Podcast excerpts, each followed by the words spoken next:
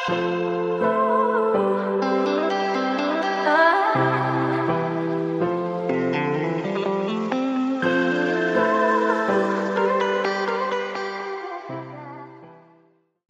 dobrý den, přátelé. Dovolte mi v dnešním dílu podcastu přivítat Veroniku Vrábel Porteš, absolventku VŠE, oboru mezinárodní vztahy a diplomacie, skoro právničku a hlavně mediátorku. Z Instagramu můžete znát její účet Koncenzus. Ahoj Veru, buď vítána a moc děkuji, že jsi přišla.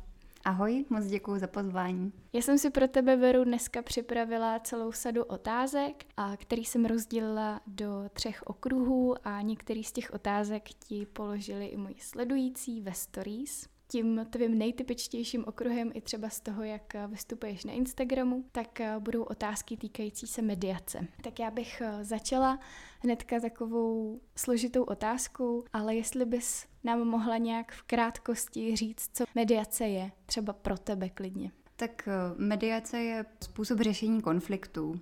A je to způsob řešení konfliktu, který jde smírnou cestou. Například v moment, kdy eh, bys chtěla někoho žalovat, tak se můžeš zastavit a popřemýšlet si nad tím, jestli by se k tomu lépe nehodila mediace. Ten moment můžeš právě oslovit mě jako mediátorku nebo nějakého jiného mediátora. Takže jedná se prostě o proces řešení sporů, který spočívá v tom, že jako mediátor umožňuju lidem spolu lépe komunikovat, trošku jiným způsobem. Pomáhám jim najít vlastně cestu, jak s tím sporem naložit dál. A od kdy se takhle mediaci věnuješ? Mm, to je trošku složitější otázka.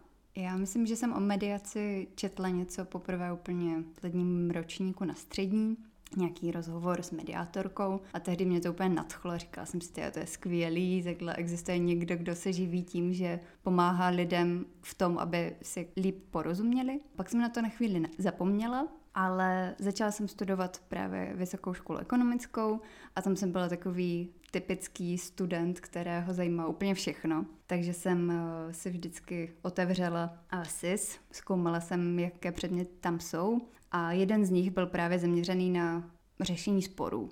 Takže do toho jsem se přihlásila a tam jsme měli nejrůznější přednášky o vyjednávání, o jako softových věcech a právě jedna z těch přednášek byla mediace. A to bylo někdy v roce 2013 a od roku 2014 jsem se tomu začala věnovat eh, mnohem víc. Začala jsem se v tom vzdělávat, začala jsem hledat způsoby, jak se o mediaci dozvědět něco víc, jak se mediátorem vlastně stát. Kvůli tomu jsem vlastně částečně začala studovat i právnickou fakultu, protože jsem zjistila, že je tam spousta předmětů, které jsou na mediaci zaměřené. Říkala jsem si, že to je skvělý podnět, proč vlastně studovat další školu. Takže jsem eh, začala studovat práva. Tam jsem obchodila skoro všechny předměty, které s mediací souvisely. Eh, jela jsem na letní školu mediace, na které jsem pak byla ještě asi čtyřikrát, takže jsem jela. úspěch. takže to byl můj oblíbený předmět. A pak jsem vlastně uh, trénovala trochu intenzivněji a šla jsem na zkoušky z mediace na Ministerstvo spravedlnosti. Takže od roku 2019, od července, jsem vlastně zapsaná mediátorka. Já bych se vrátila k tomu, co jsi říkala na začátku té odpovědi, když jsi četla rozhovor s nějakou mediátorkou a nadchla se proto, tak eh, máš třeba z hlediska té mediace i do dneška nějaký vzor, který následuješ, ať eh, už český nebo ze světa? Mm, určitě, mám těch vzorů hodně. z těch českých, tak jsou to určitě moji první mediační učitelé, doktor Horáček, magistr Roben Brzobohatý, doktorka Lenka Poláková, docentka Lenka Hola, doktor Martin Svatoš. Tohle všichni jsou takový první mediátoři, se kterými jsem přišla hm, vlastně do styku a kteří formovali to, jakým způsobem jsem se mediaci učila, jakým způsobem pracuju. Ze zahraničních eh, by to byla Alexandra Carter, eh, David Ridgebell, já bych přišla už trošičku k té samotné mediaci. A tohle je otázka, kterou ti položili mý sledující. Jaký záležitosti nebo spory se hodí k řešení skrze mediaci? Jo, to je skvělá otázka. Na ní se dá odpovědět hodně způsoby. Um, jedním ze způsobů je, že je tam přítomný nějaký lidský faktor, který je důležitý, anebo je tam přítomný nějaký ekonomický faktor. Co se týče toho lidského faktoru, tak uh, tam jsou to typicky spory, které vychází z toho, že dva lidi spolu nějakou dobu spolupracovali, všechno jim fungovalo, ale v nějaký moment se to pokazilo. Od té chvíle nejsou schopni se nějak dohodnout. Takže je tam ten prvek toho, že eh, je tam nějaký dlouhodobý vztah a prvek toho, že jim nefunguje komunikace. Typicky jsou to spory, které třeba v té obchodní části, které se věnuju já, tak jsou to spory mezi společníky. Každý z nich má nějakou představu o tom, kam by se měla ta společnost vyvíjet. Nedokážou se zhodnout na tom, jak pokračovat. Pak jsou to spory v zaměstnaneckém kolektivu, například když přijde nový manažer, zaměstnanci byli zvyklí na nějaký způsob vedení, tenhle manažer má nějaký jiný, takže tam vznikají nějaké třecí plochy a je to nepříjemné pro všechny. Takový hezký, eh, hezký případ je v rámci rodinných firm. Starší generace rodiče mají firmu, kterou chtějí postupně předat svým dětem nebo nějakým následovníkům. Je tam vlastně jako průnik té rodinné linie a té pracovní linie a vznikají z toho také různé komunikační šumy, eh, nějaké představy, eh, které ty děti pak třeba nenaplňují. Takže s tímhle vším může mediace pomáhat. A ještě abych se vrátila k té lince ekonomické, tam si to nejsnáz můžeme představit tak, že se jedná o spor, který je extrémně složitý, nebo složitý na dokazování, že nemusí být ani tak složitý jakoby svou, svým obsahem, ale tím, že eh, člověk nemá jak to úplně spolehlivě prokázat u soudu, nebo je tam extrémní tíseň časová, tíseň z hlediska peněz, tíseň časová, že například potřebuješ to mít vyřešené do, eh, do konce roku, potřebuješ to mít vyřešené do, do tří měsíců a u soudu by to prostě nešlo. Jasně. Zvlášť asi předpokládám tady v rámci českého soudnictví, kde i v případě, že nejde o peníze, tak eh, asi ta časová věc může potom strašně moc zamotat ten případ a případně to stojí mm-hmm. ty strany určitě i víc peněz, než je, určitě. když se dohodnou, respektive někdo k té dohodě se snaží dovést. Mm-hmm, přesně. A jak si mám představit mediaci? Mohla by to být některá z těch věcí obchodních, co si tady popisovala? Tak eh, co mi řekneš, nebo co mi doporučíš, jak si se mnou vlastně domluvíš nějaké naše další setkání? Jak to celé probíhá? Když mě někdo osloví tím, že bych chtěl eh, vlastně, abych mu zprostředkovala mediaci, tak eh, se s ním domluvím na tom, aby mi krátce popsal, o co se jedná, o jakou, o jakou kauzu a aby mi popsal, jak to vidí druhá strana.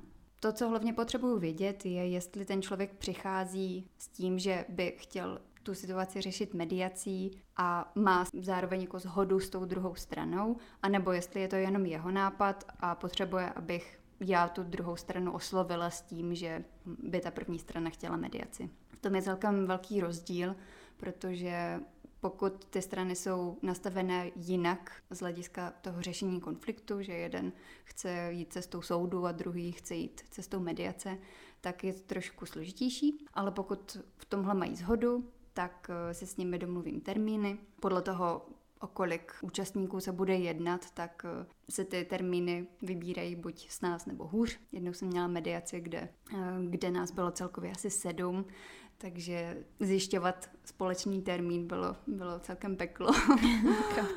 Jinak je to celkem, celkem jednoduché. Takže si domluvíme společný termín, napíšu jim adresu, kam ze mnou mají přijet, a tam přijedou a tam provedeme buď první nařízené setkání, anebo přímo mediaci. Potom bych ti položila otázku, která opět vychází z toho, co se ptali čtenáři. A to byla otázka, která směřovala k tomu, v jakém časovém horizontu se ti vlastně podaří v rámci té mediace dostat k jádru té věci jestli taky záleží na tom, jak moc ty strany se té mediaci vlastně brání, jestli ty poznáš, jestli je to skutečně ta jejich pravá vůle, anebo jestli se spíš snaží jenom na oko vyhovět té druhé straně. Tak jak obecně trvá se dostat k jádru té věci? Um, určitě se to bude lišit případ od případu, ale k jádru věci si myslím, že se dostaneme tak do druhé, třetí hodiny. Do té druhé si myslím, že, že ve většině případů. A tady se liší, jestli ty strany přišly na základě prvního nařízeného setkání s mediátorem, anebo na základě toho, že se sami rozhodli pro mediaci. Pokud se sami rozhodli pro mediaci, tam eh, si myslím, že ve většině případů to bude tak, že obě jsou motivované k tomu to vyřešit nějakým způsobem smírně. Pokud to bylo na základě prvního nařízeného setkání, tak tam je ten prostor pro nějakou manipulaci s mediací větší. A to z toho důvodu, že um, ta strana, prostě, která by do mediace ani nešla, tak třeba si řekne, no tak to zkusíme, ať to vypadá dobře před soudcem. V průběhu se celkem pozná, jestli ta strana má motivaci dospět k nějaké dohodě nebo ne, nebo jestli tam je jenom tak, že to chce zdržovat. Mm-hmm. Takže dá se říct, že ta soudem nařízená mediace je méně úspěšná, než ta, kde ty strany přijdou sami, obecně třeba? Um, takhle, soud mediaci úplně nařídit nemůže. Mm-hmm. Může nařídit jenom první nařízené jo, setkání. Jo, promiň, pardon. Jo, ne, to je jenom, jako, to je moje uchylka trochu. jsem ráda, že to říká. Já se to vždycky snažím, uh, snažím vyjasňovat, když je k tomu příležitost. To se často plete. A soud teda může nařídit setkání s mediátorem, což je vlastně taková informativní schůzka, která slouží k tomu, aby mediátor strany poučil o tom, co to mediace je, co pro ně může udělat, co pro ně naopak udělat nemůže, co očekává od nich. Na konci tohohle nařízeného setkání se strany můžou svobodně rozhodnout, jestli mediaci zkusí nebo ne. Když řeknou ne, pro nás mediace není, tak já jim potvrdím, že ze mnou přišli. Tohle potvrzení pak potřebují právě pro soud, aby to mohli doložit. Pokud si rozhodnou, že budou pokračovat, tak se mnou podepíšou smlouvu o provedení mediace a pokračujeme přímo jako tou pravou mediací. Jasně rozumím. Když by ses na to podívala z pohledu toho, že za tebou přijdou strany na první nařízené jednání, tak jak často se třeba rozhodují k tomu, že tu mediaci dál budou chtít provést s tebou? Já myslím, že všechny strany, které ze mnou doposud přišly, tak se rozhodly, že mediaci zkusí. Myslím si, že to je tím, že když už prostě najdeme ten společný termín a ty strany se vidí, že obě přišly k tomu společnému stolu, tak si řeknou, proč to prostě neskusit. V době covidu, vlastně na začátku v roce 2020, jo, jo. to už je tak dlouho, tak, a, tak eh, jsem eh, prováděla první nařízené setkání i formou online, a, ale pak jsem od toho upustila, protože právě to nemělo takový velký efekt. Že tam, když se ty strany potkají, jako i když se potkají prostě v online prostředí, tak je pro ně mnohem snažší říct ne, mm-hmm. než když se obě setkají osobně a vidí, že tam jsou společně, že, že prostě přišli a jsou motivované to řešit. To je poměrně velká úspěšnost, to jsem ani, nebo obrovská úspěšnost, to jsem ani nečekala, že řekneš, že všechny. Tak eh, to musíš být určitě super mediátorka a dělat dobrý dojem na ty strany. Já to doufám. teda jako musím upřesnit, že ne všechny kauzy skončily jako opravdu dohodou. Některé dohodou neskončily, protože se právě ukázalo, že mediace pro, pro ně není úplně vhodná. Měli tam dost jako odlišné názory na to, jak, jak se to má celé řešit. Ale myslím si, že ze 75% ty dohody mám. No. To je krásný výsledek. Jak je vůbec dnes ta mediace častá, i co se týče té mediace nebo prvního nařízeného setkání s mediátorem v rámci, v rámci soudu, anebo i té dobrovolné? Jsou na to statistiky, nebo dokážeš eh, ze svého pohledu nějak třeba říct, jak eh, dnes vlastně časté řešení toho sporu nebo té záležitosti to je? Hmm, tady se to liší podle toho, o jakou kauzu jde. Nejrozšířenější mediace jsou v oblasti rodinných věcí. Rodinní mediátoři mají těch kauz opravdu hodně. Um, dokonce na Moravě fungují dvě mediační centra, která, mm-hmm. která fungují snad na plnou vytíženost. Mají sice jako hodně mediátorů, kteří se střídají, ale myslím si, že, že funguje prostě od pondělí do pátku. Takže to jsou rodinné věci. V těch obchodních případech je to mnohem méně častý typ řešení sporu. A máš pocit, že se mediace využívá více v poslední době, než tomu bylo před deseti, před dvaceti lety? Máš pocit, že ta tendence, dejme tomu společenská, právní nebo jakákoliv jiná, tak eh, tíhne spíš k tomu, že se ta mediace využívá více, nebo je to stejně, jak to vidíš? Jo, myslím si, že mediace se určitě využívá mnohem víc, než se využívala dřív právě díky tomu, že mnohem víc lidí o mediaci ví a mnohem víc lidí taky vidí to, že to je pro klienta výhodnější se dohodnout. Ne všichni právníci na to mají stejný názor, protože když se klient soudí, tak eh, samozřejmě je to lukrativní, můžete nabelovat spoustu hodin, ale uh, liší se to prostě podle toho, jaký jak má ten konkrétní právník nebo advokát přístup ke svému klientovi. Myslím si, že se mediace určitě využívá víc než před 20 lety, protože před 20 lety si myslím, že se mediace využívala nejvíc asi v trestních věcech. Teďka už máme i celkem dlouhou dobu zákon o mediaci, který mediaci nějakým způsobem institucionalizuje. Mnohem víc lidí o mediaci ví. No. Díky Instagramerkám. doufám, doufám.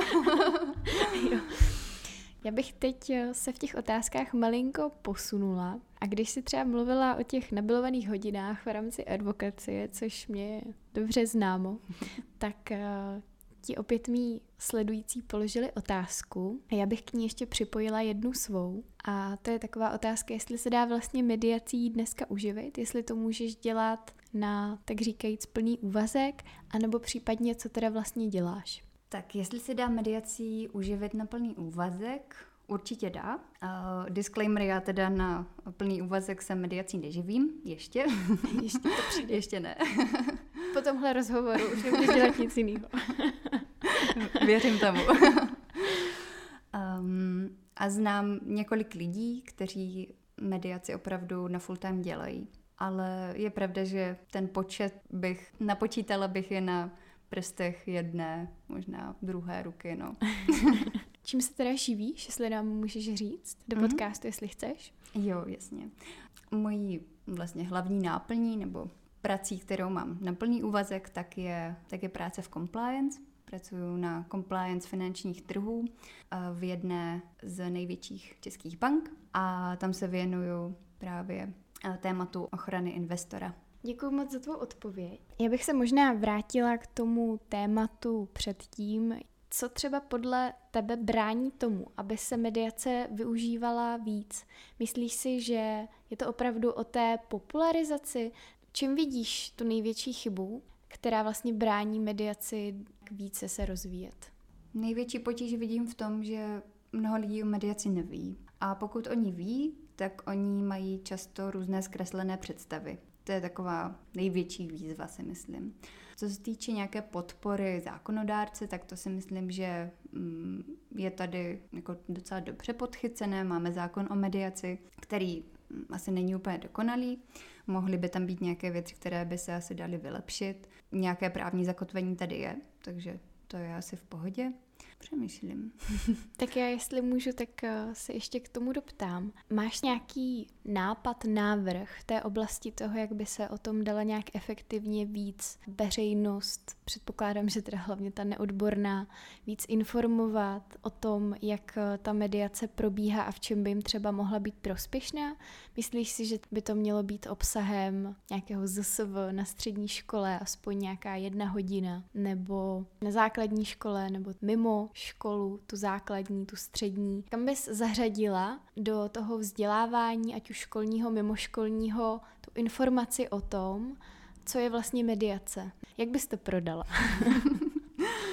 Asi bych to prodala všude. Čím víc informací o mediaci, tím líp. Ne, ale co se týče toho, kde se vlastně o mediaci dozvědět, tak na základní škole je to určitě jako první dobrá příležitost, jak o tom ty děti informovat. A i v České republice máme několik projektů na podporu takzvané peer mediace, což je mediace, kterou si vzájemně poskytují spolužáci ve škole. Dalším takovým bodem, kde by se dalo mediace víc propagovat, tak určitě v rámci mm, právnických fakult, kde se o mediaci učí v nějaké v nějakém rozsahu. A na právnické fakultě v Praze máme těch předmětů o mediaci celkem hodně, ale pořád jsou to jako volitelňáky. Takže pokud, pokud toto člověk nezíská zájem nějak jako sám od sebe nebo na základě přednášky v rámci občana procesu, tak se o mediaci vlastně nemusí tolik dozvědět. Takže tam bych to zařadila klidně jako PVPčko. Možná by bylo lepší, kdyby celkově v rámci těch procesních předmětů tomu fakulty, a nejenom mediaci, ale všem těm platformám mimo ten soud věnovali víc prostoru, protože přece jenom asi ta soudní cesta je něco takového zastaralého, neefektivního a možná by bylo fajn aspoň ty studenty, kteří jsou ještě takový mladí a perspektivní, víc informovat o těch jiných cestách. Určitě, určitě. Několikrát jsme právě pořádali i soutěže, které eh, se zaměřovaly na mediaci, eh, takové mediační mood courty. Měli jsme asi kolik? Dva, tři ročníky. Právě tím, že o nich tolik studentů nevědělo, tak jsme třeba neměli tak velkou účast. Jako Jasně. bylo tam dost studentů, ale klidně by, by jich mohlo Musíte být. domluvit nějaký dobrý ceny. A... Pravda. Takže mediační mood courty, prostě povinný předmět o mediaci a klidně nějaký předmět, který by ukazoval, jak ta mediace vlastně vypadá. V souvislosti s tím mě napadá, že ty sama organizuješ webináře, které se právě zaměřují na to, jak začít s mediací, tak uh, mohla bys nám ten webinář nějak představit? Mm, tak ten webinář, eh, jak začít s mediací, je určený pro všechny, kdo se o mediaci zajímají, přemýšlejí o tom, jestli by pro ně práce mediátora byla a o tom, jak vlastně začít jaké první kroky učinit na té cestě stát se mediátorem. Mm, ten webinář jsem začala organizovat právě proto, že se na mě mm, obracelo hodně lidí, kteří se mě na tohle ptali. Ptali se mě na nějakou základní literaturu, ptali se mě na doporučení na kurzy, ptali se mě na doporučení na nějaké mediátory. Tenhle webinář je vlastně takovým souhrnem eh, všeho, co si myslím, že by mohlo být užitečné pro člověka, který o téhle cestě přemýšlí. Nejčastěji tam chodí uh, studenti právnických fakult, kteří právě o mediaci ví, ale neví, jak, uh, jak s tím začít. A nebo tam chodí i různí profesionálové, zejména advokáti, nebo jiní hotoví lidé, kteří už uh, jsou nějakou dobu na mm-hmm. profesní cestě a přemýšlí o tom, že by mm, si tu cestu třeba trošku upravili a že by se chtěli mediaci věnovat. Mně to přijde hrozně zajímavý a strašně se mi líbí, že takhle máš vlastní webináře. Když jsi řekla, kdo tam vlastně všechno chodí, tak eh, mě vlastně zaujalo to, že jsi říkala teď, jo, že tam chodí i advokáti. Takže máš třeba obecenstvo, které je ještě starší než ty? No, myslím si, že jo. a jaké máš třeba složení těch studentů a těch eh, profesionálů už eh, po škole? Mm-hmm. Na tenhle webinář zatím chodilo víc studentů než profesionálů, ale je to tím, jakým způsobem to propaguju a jakým, na jaké platformě to mám. Mm-hmm. Mám to na Naučme se, které je taková platforma, kam, kam se jdou lidi podívat na to, když je napadne, že by zrovna chtěli dělat něco zajímavého. A hlavně to propaguju přes svůj Instagram, takže jsem tam jako díky tomu měla nejvíc studentů a pak na základě toho, že jsem to dala třeba na LinkedIn, eh, tak přicházejí právě ti profesionálové. Mm-hmm. Tak to je určitě super krok. Mi přijde vždycky zajímavý, jak každá ta platforma přináší sebou úplně jiný lidi, co mm-hmm. se mhm. týče LinkedInu, co se týče Instagramu. Veru, když mluvíš o té mediaci a z hlediska toho, jak tam vnímáš nějakou svou roli, tak já asi chápu, že u těch různých mediací ta role bude různá, ale obecně mediátor je spíš psycholog, vyjednavač nebo je dobrý, když je zároveň právník. Jak bys to zhrnula? Tady tuhle otázku vlastně pokrývám i v rámci toho webináře, jak začít s mediací. A to tak, že eh, jsem se při přípravě tohohle webináře zamyslela nad tím, co všechno člověk jako mediátor musí umět, mm-hmm. aby tu mediaci vykonával opravdu odborně a profesionálně. A práce mediátora je hodně komplexní, z hlediska toho, že to obsahuje fakt jako široké spektrum dovedností, které člověk musí umět. Ať už se jedná o nějaké organizační eh, dovednosti, ať už se jedná o nějaké vyjednávací dovednosti, nebo o práci s emocemi, která je pro právníky možná trošku nezvyklá, právě protože na právnických fakultách se hodně učíme, jak se naučit spoustu informací, jak je analyzovat, jak je jako předat dál, ale neučíme se, jak vlastně komunikovat s druhými. Ty softové předměty tam vyloženě chybí. Přesně, přesně. Na to bych navázala tím, jestli mediátor musí být empatický. No rozhodně. rozhodně musí být empatický. Je to práce, ve které pokud eh, člověka nezajímá, jak to ty strany mají, tak si myslím, že je to hodně těžké. Mm-hmm.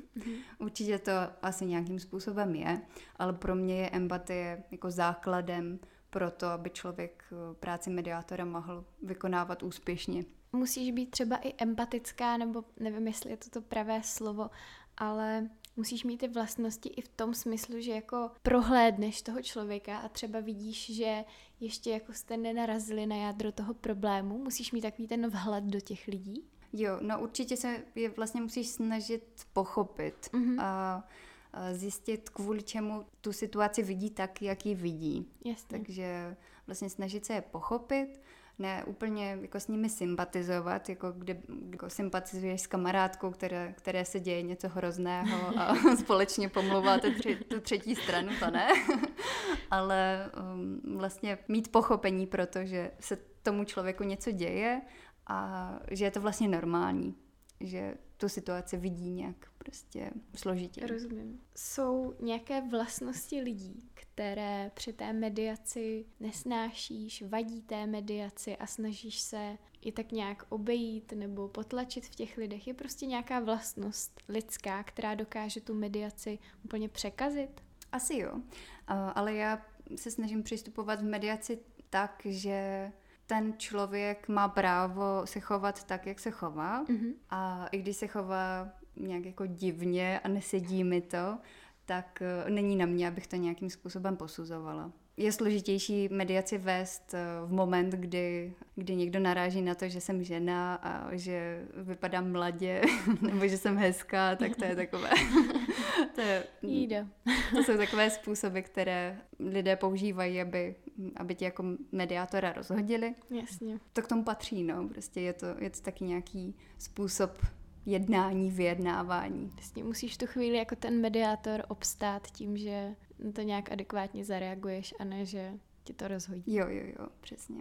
Chtěla bych se teďka malinko podívat na to, jak se vlastně mediátorem stát, co se, co se týče těch zkoušek, jak ty zkoušky vypadají, jak se třeba na ně učila, jaký je jejich obsah, jestli třeba víš něco o té úspěšnosti. Jo, tak já bych začala tou úspěšností, abych vás mohla hezky vyděsit. já jsem nedávno podávala žádost 106, eh, žádost o poskytnutí informací. A jestli si to pamatuju správně, tak ta úspěšnost u zkoušek mediátora je aktuálně 37,5%. Wow. Takže hodně nízká. A má to asi víc důvodů. Prvním z důvodů je, že uh, lidi neví, jak se na ty zkoušky pořádně připravit. Mm-hmm. I když to ví, tak se třeba nepřipraví tolik, kolik by potřebovali. Jasně. To jsou dva důvody a třetí důvod je ten, že to je prostě zkouška a zkouší vás tam lidé, kteří můžou mít třeba trochu jiný náhled na to, jak by mm-hmm. mediace měla vypadat, dávají trochu jiný důraz na to, co, co byste jako mediátor měl zvládat v té mediaci. A v rámci toho, jakým způsobem se ta zkouška hodnotí, hodně snadné tu zkoušku neudělat. Mm-hmm. Znám lidi, kteří zkoušku neudělali třeba o půl procenta. Jasně. Takže... A jestli se můžu zeptat, když jsi teďka říkala o půl procenta, tak jaký je ten strop pro to udělání, nebo teda pardon, neudělání té zkoušky? Člověk musí dosáhnout 75%, mm-hmm. aby byl úspěšný. A to se teďka bavíme o jaké podobě té zkoušky? To kombinace nějakého písemného testu, ústního zkoušení? Tak já se možná vrátím k tomu, jak ta zkouška vlastně probíhá. Mm-hmm. Zkouška se skládá ze dvou částí. První část je písemná a druhá část je ústní. Ta písemná eh, se skládá ze souboru otázek, které jsou zveřejněné na internetu a člověk se může stáhnout, projít si je, najít si na ně správné odpovědi a naučit se je. Mm-hmm. Je to podobné k autoškole. Taky tam má, máte hodně, hodně otázek, ale když se je naučíte, tak to prostě uděláte. Druhá část je ústní a to je trochu víc triky. Ta ústní část se skládá vlastně ze dvou dalších částí a každá ta část trvá hodinu. První hodina je simulace mediace, kdy sedíte před hodnotící komisí, mm-hmm. máte eh, před sebou dva figuranty, kteří mají nějaké zadání, nějaký spor a vy máte ukazovat, jak byste tu mediaci vedli v reálu. Od toho, kdy si ty strany přivedete ke stolu, nějakým způsobem je usadíte, představíte se, zahájíte tu mediaci, tak po to, jak umíte vyjednávat, jak umíte eh, se přizpůsobit jazyku těch stran, jak tu mediaci vlastně celkově mm-hmm. zvládáte. Druhá část pak následuje po krátké přestávce, kde se vracíte zpátky před tu hodnotící komisi a dáváte si sami na sebe feedback. Jak se vám ta mediace dařila, co se vám povedlo, co se vám nepovedlo, jakým způsobem byste dál pokračovali. Pak se vás ti hodnotící komisaři ptají na nějaké otázky, které je zajímají. Uh-huh. Ty otázky jsou teoretické nebo k té proběhlé cvičné mediaci? Obojí. Můžou být jak k té mediaci, že se tam můžou testovat, jakým způsobem o té mediaci umíte přemýšlet mm-hmm. a jestli uh, vlastně umíte pojmenovávat ty věci, které se v mediaci odehrály, jestli umíte pojmenovat mediační techniky. A pak uh, tam můžou padnout otázky i nějaké teoretické, jak teoretické, tak uh, otázky právní. Mm-hmm. Takže je dobré si pořádně pročíst zákon o mediaci předtím, než jdete na zkoušku. Dalo by se to obtížností přiřadit třeba k vysokoškolské zkoušce, nebo jak si mám tu obtížnost představit? Teďka nedávno někdo na Instagram právě pokládal otázku ohledně náročnosti mm-hmm. té mhm. zkoušky. A já jsem tam napsala, že pro mě ta zkouška byla náročnější než třeba státnice. Mm-hmm. A když jsem se o tom pak bavila doma s manželem, tak ten se vyděsil, že jsem něco takového plácla.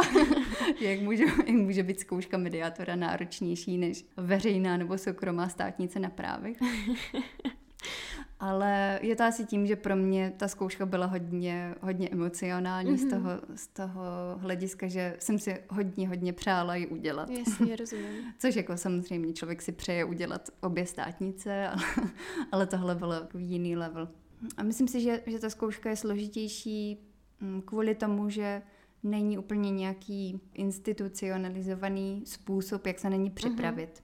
Pokud člověk nechce, tak nemusí jít na žádný výcvik mediace, nemusí číst žádnou knížku o mediaci, prostě se jenom přihlásí, zaplatí pod poplatek a jde na zkoušku. Nejsou k tomu zapotřebí ani nějaké praxe třeba? Nejsou, nejsou. A jak se to třeba konkrétně učila ty? Měla jsi za sebou nějaké ty praxe, nebo z čeho jsi vycházela při přípravě na tu zkoušku? Mm-hmm. No tak uh, můj první krok byl, že jsem právě obešla všechny mediační předměty na právech. že jsem pětkrát jela na letní školu mediace. A druhý krok byl, že jsem se tam právě se, seznámila s dalšími studenty, studentkami, se kterými jsme pak trénovali, se kterými jsme se domlouvali a pravidelně jsme se scházeli a trénovali jsme mediaci. Vytvořili jsme k tomu i právě eh, studentský spolek, mm-hmm. Jmenuje se Studentská mediace Praha, mm-hmm. který se věnuje o světě právníků, studentů, ale i veřejnosti o tom, co mediace je a jakým způsobem se jako dělá, nedělá. A nově se také zaměřuje víc na vyjednávací dovednosti. Mm-hmm. Takže v rámci tohohle spolku jsme organizovali mediační tréninky, kde jsme trénovali a kam jsme si občas pozvali nějakého profesionálního mediátora, který nám pak dával feedback. Funguje ten spolek ještě dneska třeba? Jo, jo, jo určitě. Uh, funguje pořád. Nově má taky Instagram, takže oh. můžete sledovat. do toho spolku mohou přijít nebo nějakým způsobem se do něj zapojit pouze studenti právnické fakulty, nebo je to nějak volnější? Je to volnější, když eh, jsem se tam nějak víc angažovala já, tak jsem ty události chtěla organizovat tak, aby tam mohla přijít právě úplně co nej, nejvíc široká veřejnost. Mm-hmm. Takže nám tam chodili jak studenti z práv, tak studenty třeba z filozofické fakulty, nějací, nějací studenti z VŠE. Pak nám tam chodili psychologové, pár lidí z HR a taky celkem hodně advokátů, mm-hmm, pro které to mm-hmm. byla příležitost, jak, jak si zadarmo vyzkoušet mediaci. Jasně. Když jsme teď trošku nakousli tu multioborovost a ty se v tom pohybuješ, tak eh, jak bys ohodnotila složení té české nějaké mediátorské populace eh, v rámci rozdělení na právníky a neprávníky? Převažují tam třeba ti právníci nebo naopak vůbec? Mm-hmm. Um, když jsem se naposledy dívala do seznamu zapsaných mediátorů, tak eh, si myslím, že tam většina lidí byla advokátů. Mm-hmm. Takže advokáti jsou tam zastoupení úplně nejvíc. Ale myslím si, že to je právě tím propojením mediace a práva. Mm-hmm, a taky tím, že Česká advokátní komora eh, pořádala, pořádala vlastně vzdělávání advokátů, když měl ten zákon o mediaci vejít, eh, vejít v účinnost. Takže v, ten, v té první vlně se tam se tam zapsalo úplně nejvíc advokátů. Pak to vlastně nějak pokračovalo, Jasně. takže i doteď, doteď je tam nejvíc advokátů. Já bych se tímto přesunula do další části rozhovoru, kde se chci zaměřit na verčinu působení na internetu a na sociálních sítích. A jako úplně první otázku bych eh, ti položila na tvůj web, v čem je pro tebe dobrého mít a konkrétně, jestli bys nám mohla říct eh, o tvém dotazníku na webu.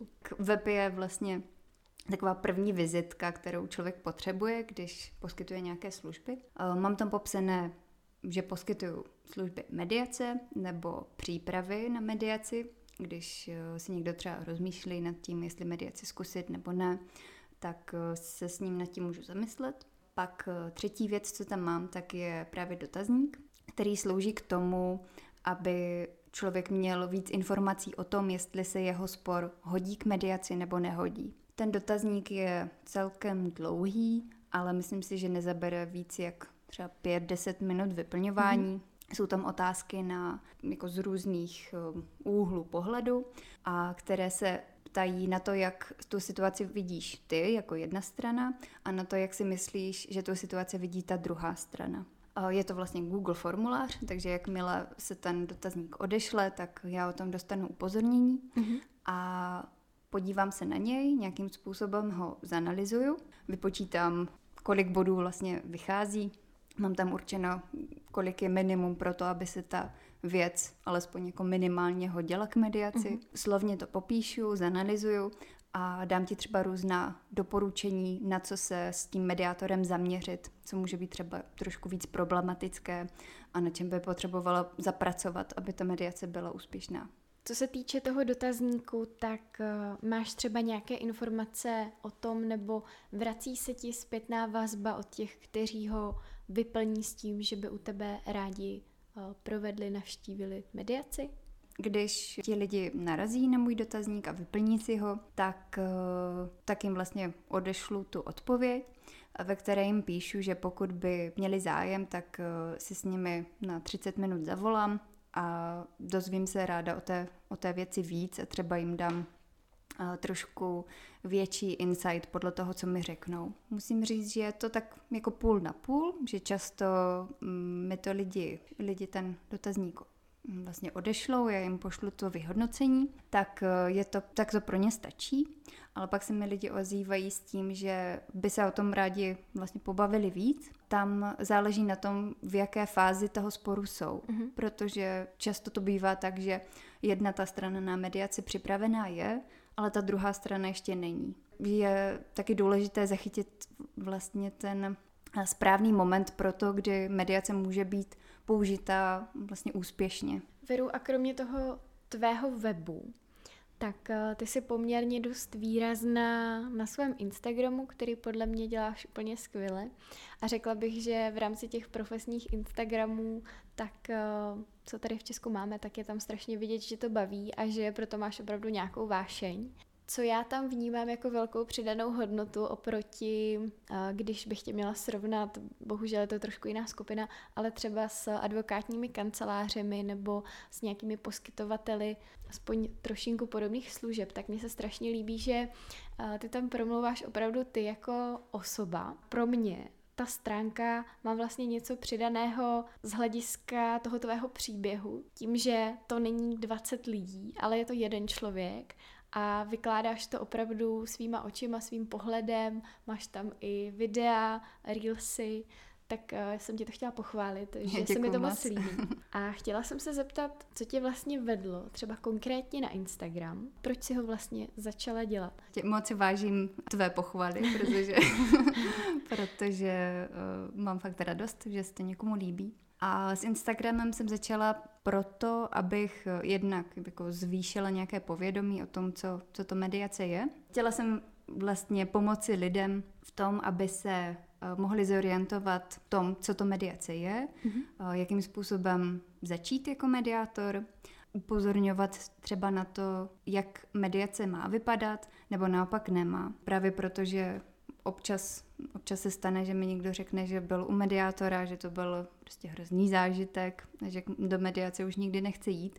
Takže se snažím vytvářet nějaké povědomí o tom, jak má taková mediace vypadat. Proč jsem si založila Instagram? To už ani jako možná nevím. Mám ho delší dobu, ale je pravda, že hodně dlouhou dobu jsem tam nebyla úplně aktivní, že jsem si ho založila prostě protože mi přišlo, že mít Instagram je cool, takže jsem si založila Instagram. Přijde mi, že na Instagramu je právě hodně studentů, mm-hmm. studygramy. jo, jo.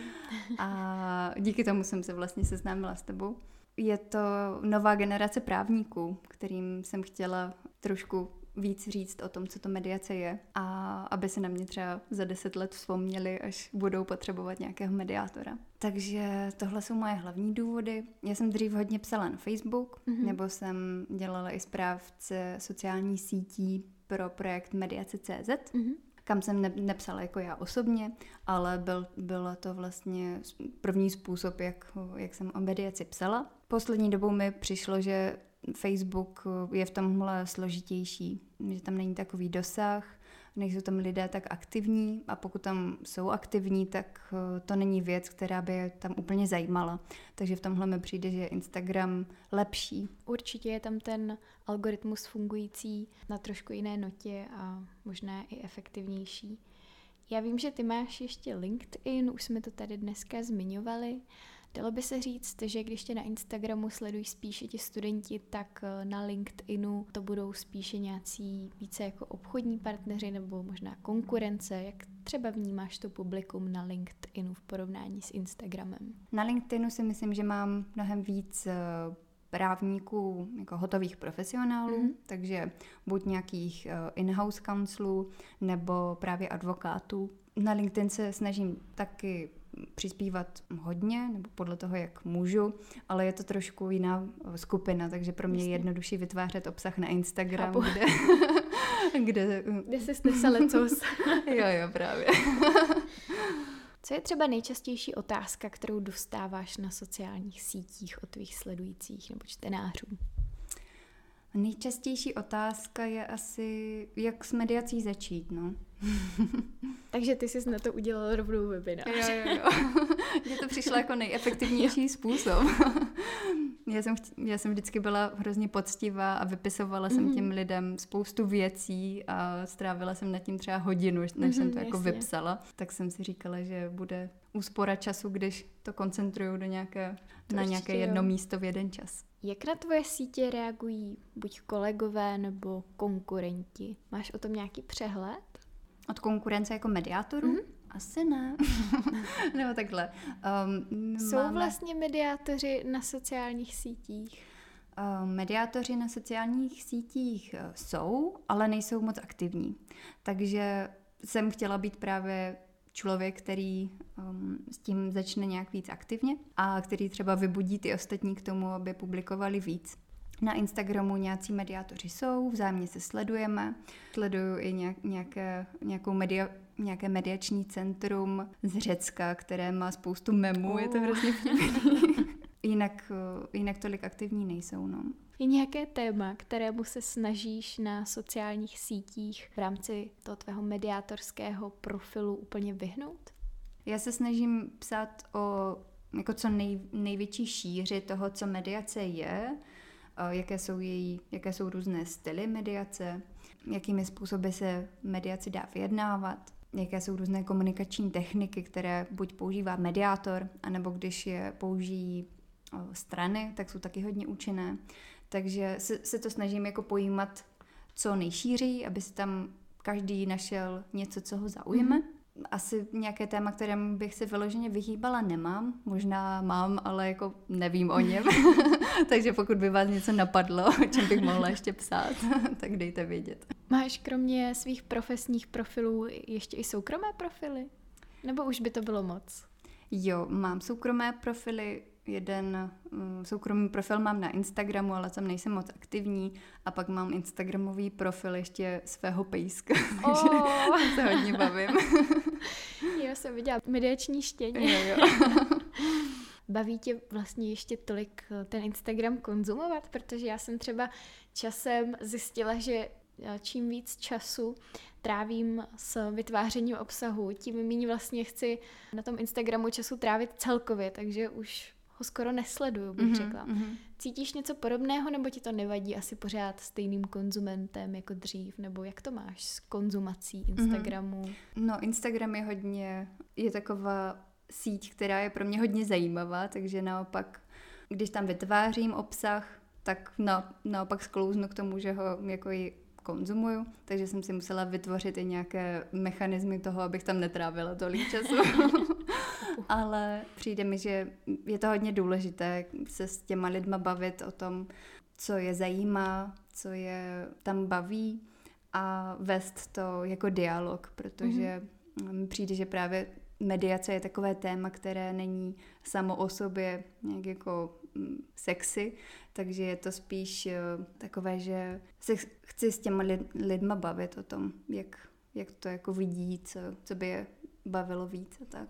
Když tvoříš reelsy na Instagramu, nenapadlo tě někdy založit si TikTok? Mediační TikTok?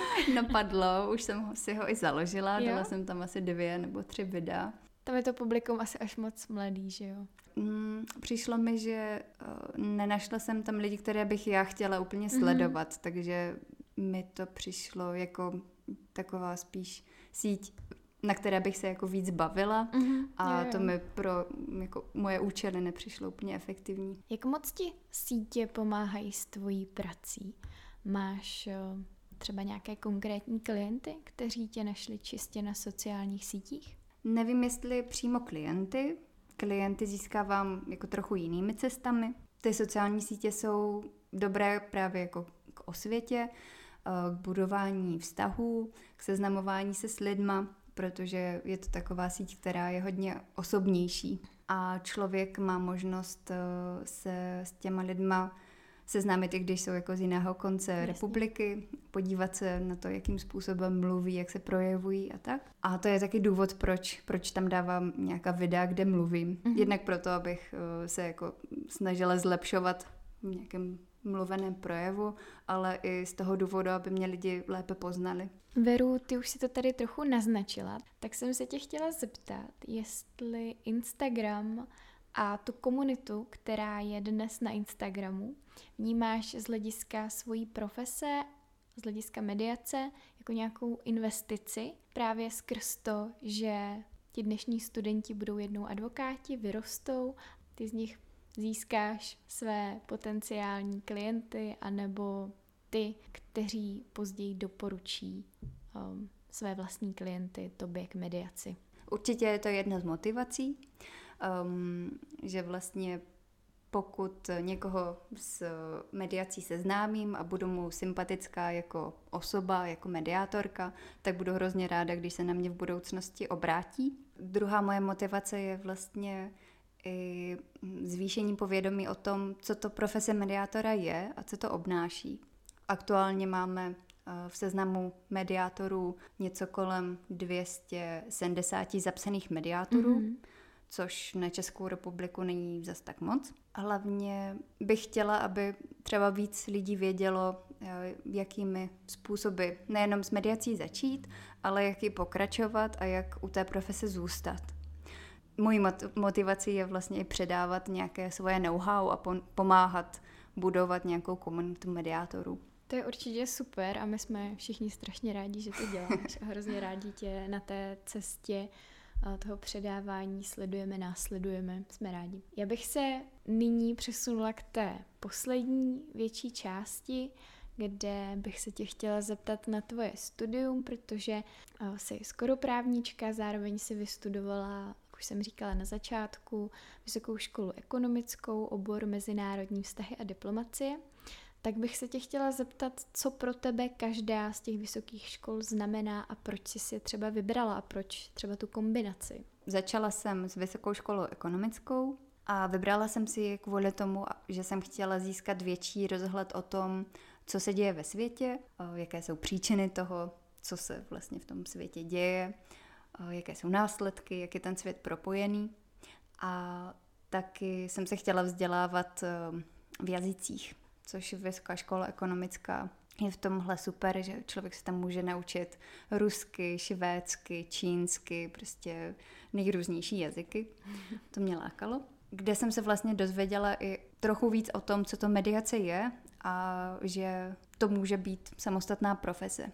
VŠE mi přišla zajímavá v tom, že poskytne člověku dost široký rozhled donutí člověka se ne, naučit i věci, které by se třeba dobrovolně nenaučil, jako různé ekonomické předměty, kvůli kterým já jsem tam jako nešla, ale jsem ráda, že jsem se o nich něco víc dozvěděla, protože je to opravdu praktické. Tak je to skvělá škola v tom, že člověka hodně nutí přemýšlet nad různými mm-hmm. věcmi. Na mém oboru se psalo hodně seminárek, v podstatě v každém předmětu byla nějaká seminárka.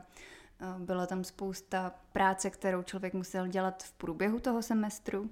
To byla škola, která byla náročnější jako v průběhu akademického mm-hmm. roku a zkoušky byly, tak je člověk musel udělat, ale nebylo to tak, že by na té zkoušce záviselo v podstatě všechno. Mm-hmm. Oproti tomu na právnické fakultě člověk se naučí spoustu věcí, které jsou hodně praktické do života, různé právní věci, co člověk může dělat, co člověk nemůže, a je to škola, která vyžaduje, díky které se člověk naučí spoustu informací, které jsou mm, jako přesné, konkrétní a díky které se člověk naučí nahustit si spoustu, spoustu informací v jeden moment.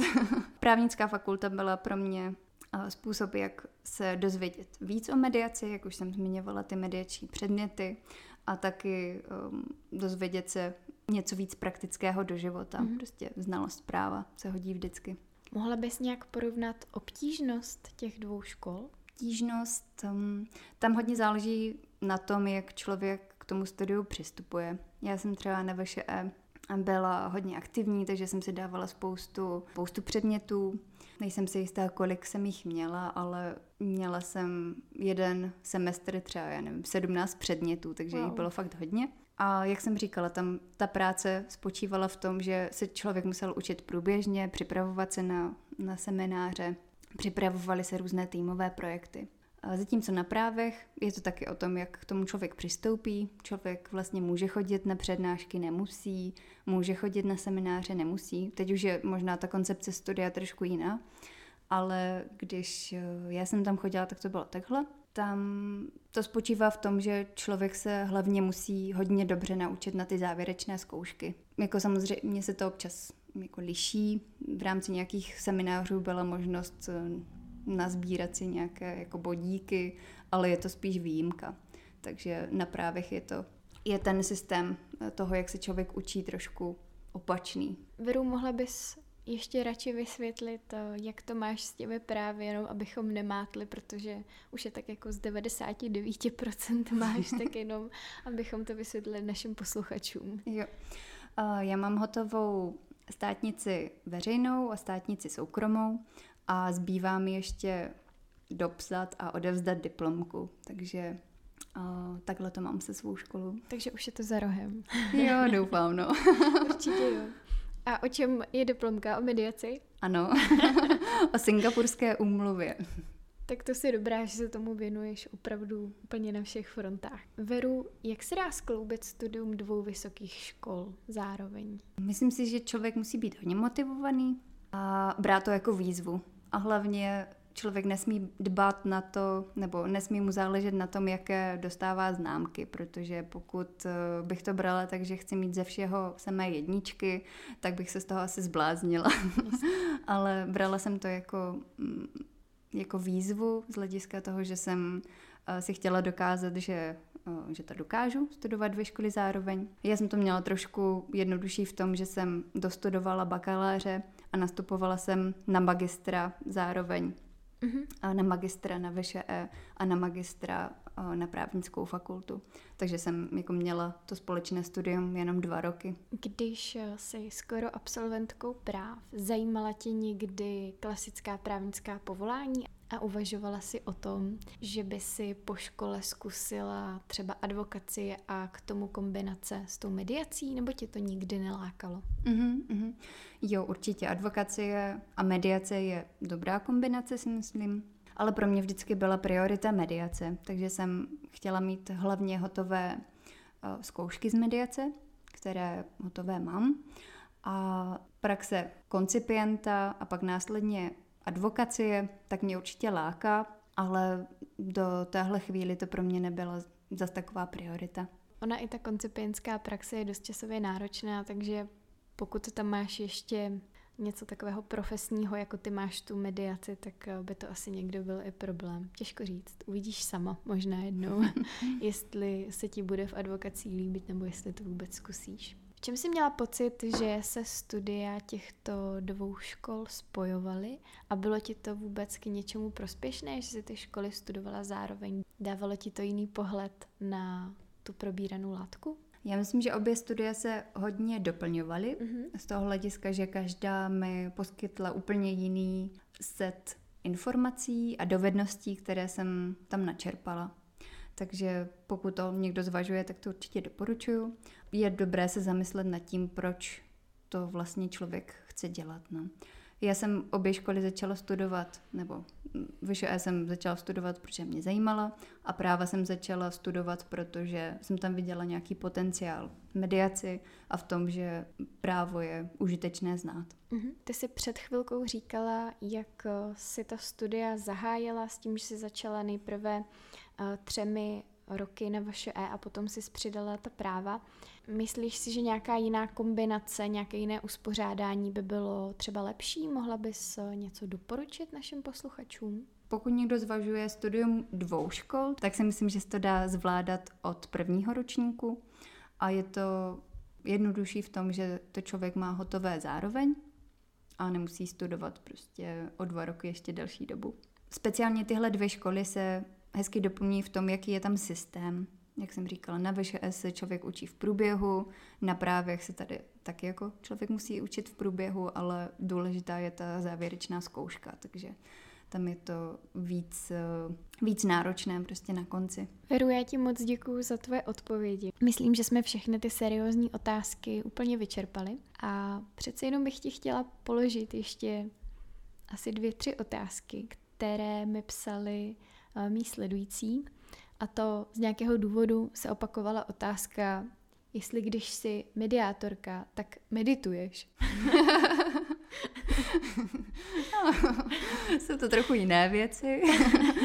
Meditaci jsem zkoušela, nějakou dobu jsem ji i dělala, ale není to zásadní požadavek pro to, aby člověk mohl být mediátor. Nemusíš být vyklidněna. A tak jako mohla bych být, no. Dobře. Teď ti dám prostor pro to, aby se nám třeba trochu zasnila. Chtěla bych se tě zeptat na to, jaké jsou tvoje profesní cíle a sny a kam třeba směřuješ tím vším, co dnes děláš? To je hezká otázka. no tak do budoucna bych určitě chtěla, aby se mediace používala mnohem víc, abych eh, vlastně měla tolik mediačních případů, že, že se jimi budu moct eh, živit na plný úvazek a že poskytnu třeba příležitost i dalším mediátorům k tomu, aby mohli začít a aby eh, se mnou chtěli spolupracovat. Takže s ním o nějaké mediační kanceláři, kde nás bude třeba 20 mediátorů oh. a budeme nejslavnější v Česku. Jsi úplně rozvášnila. to je krásný. Veru, já strašně doufám a strašně si přeju, aby se ti to splnilo. Třeba za pár let uděláme rozhovor s majitelkou největší eh, mediační kanceláře v České republice. Budu se těšit. tak jo, moc děkuju, měj se hezky, Veru. Já moc děkuji za pozvání. thank you Bye.